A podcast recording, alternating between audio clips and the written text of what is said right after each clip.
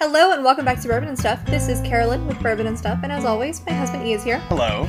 And uh, today we're doing something a little new. We are trying a mystery sample that we received from a lovely person online.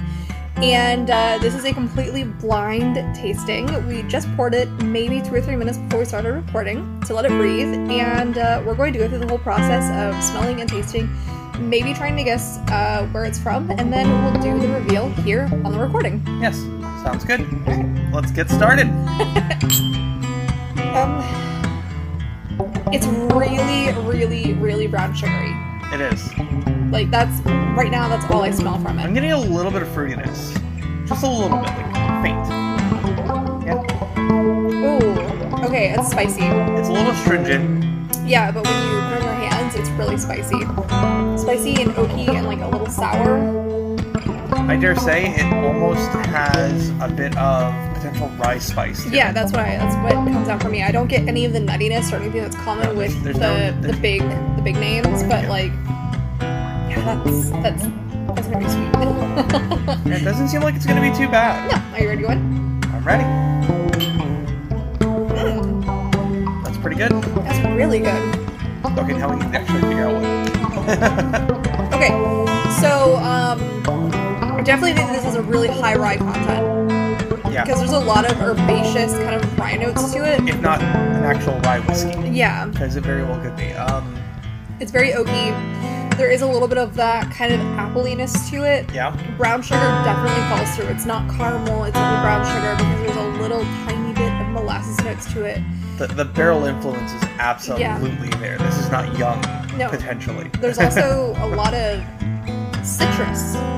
I'm getting a lot of citrus. I'm not really getting the citrus. Oh, that's fine. That's I mean, okay. I've been eating candy corn because, hey, it's October, so it's Heck yeah. Candy corn for the win. I can't. I can't say this is Heaven Hill because I don't get any of the Heaven Hill nuttiness to it. I don't get. Nor beam. I don't get any beam nuttiness to it whatsoever. I I, dare say this is probably not a uh, Kentucky buffalo, based. a buffalo Trace product. would even go as far as to say this may not even be a Kentucky-based bourbon Maybe, maybe. because it doesn't remind me of Maker's Mark. It doesn't remind me of any of the big names there. But who knows? It is one that I keep going back to. I do. Yeah. No, it's not bad. It's definitely one that I could drink neat for sure. Yeah. It's so good. I wouldn't even want to mix it. Um, proof wise, my best guess for this mid 90s to maybe low hundreds. I'm gonna say like 92 to 95. That's fair. I could give this probably up to maybe 102. Okay. Yeah. If that's the it's- case, it drinks really, really smooth for something it's- that high. It's really nice. I is. am quite happy with this. I could easily enjoy this on on a good night when I'm just trying to relax. Um, the warmth It is at the back of my throat is absolutely there. Um, before we I'm reveal, not revealing it. I'm peeling back the little tape right here so I can tell you to pull. you just like the fiddly bits. I do. And that's okay. So, not knowing what it is, nor knowing its price, what are your thoughts on this particular pour? I think it's good. I think it's really good.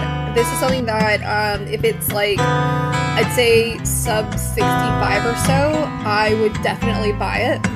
Yeah, pr- price point is going to be the real deciding factor on this. If You're at about 65. yeah, I'd say about 65. Personally, okay, if this is over 105 proof, I would definitely give you the 65. If it's 105 or below, I would probably go as far as like 45 to 50 dollars. Mm. because God forbid this is like an 80 proof and it drinks that hot though. yeah, proof is in the pudding for this. Yeah. but Um. it's a good rice spice. It's a good depth of flavor. I can't really complain about this too much. And if this is a budget option, I think this could be a good staple to have. Yeah, I'm getting my phone up because uh, we're gonna look up a little bit of information about it if we're not familiar with it afterwards.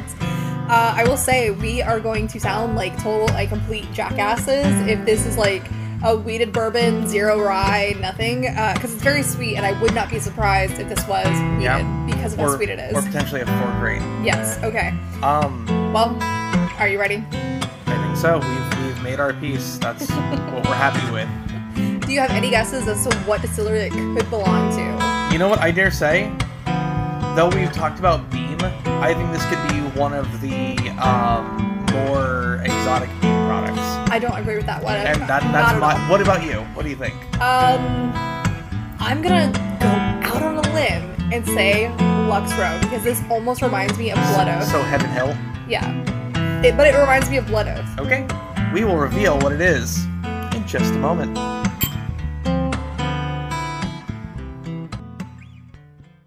Okay, we're back, and uh, I'm going to finally pull the sticker. Time to reveal what this mystery sample is. And the verdict is um, this is. Do you want the name, the date, uh, how old it is, or the proof first? first what what's its proof? 112. Okay. That's really good for 112 and I stand behind my 65 and dare say maybe even 70. Absolutely. Yeah. It is a 10 year, two month old bottle. Oh, 10 year comma and 2 months. Yes. Okay. And it is Four Roses E OESF. Okay. That explains why we well, the heavy rye Mm-hmm. and could even consider this potentially a rye whiskey. Okay. Yes. And I will say the reason that uh, this is not recognized by other of us because neither one of us are huge Four Roses uh, fans, and we actually don't have uh, many Four Roses options in our collection. Yeah, we have uh, Four Roses Small Batch and Bullet, which, for those of you who aren't aware, source from Four Roses. But I have to say, now that I've tried this, this is something that I would hunt for and I would get. You mean sort of like what's that, Grape and Grain or Riverside? Exactly. I would. I would like, grab literally right now. it. Um, what was it when we were there? What was the price of it? I want to say it was around 80. Okay, man, like that's honestly, that's not bad. I, I think this is good. I don't think I'd spend 80 on it. If it was in the 70 range or less, Mm-hmm. I would get a bottle. I would keep a bottle, but I don't think I'd have multiple bottles. But that's really good. It's it's good. It It's- drinks really It's nicely. really tasty. I can understand why there is such this like Love. kind of cult following for the special editions of Four Roses. I I understand it.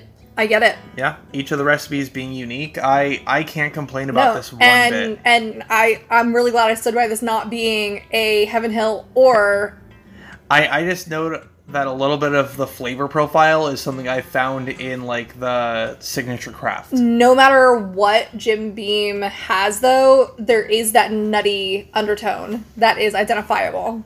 Yeah, I, Wow. okay, but I'm not. I'm not unhappy with it. That's really, really good. It's nice. So, uh, thank you, interwebs person. Um, we're keeping your name and where you are at uh, Private. private because we we don't want to reveal that without your consent. So, thank you. This was absolutely amazing. We appreciate this. This was incredibly fun for us, and we do have a second one from you again that we will be doing in another episode. So, Yes. thank you. Yes, and uh, to go back to the uh, what the bourbon is specifically, the uh, OESV, as far as I am aware, um, Four Roses has ten different recipes, comprised of two different mash bills and five different yeast strains that they use. E You said OESV. OESF. Get it I right, apologize. mister.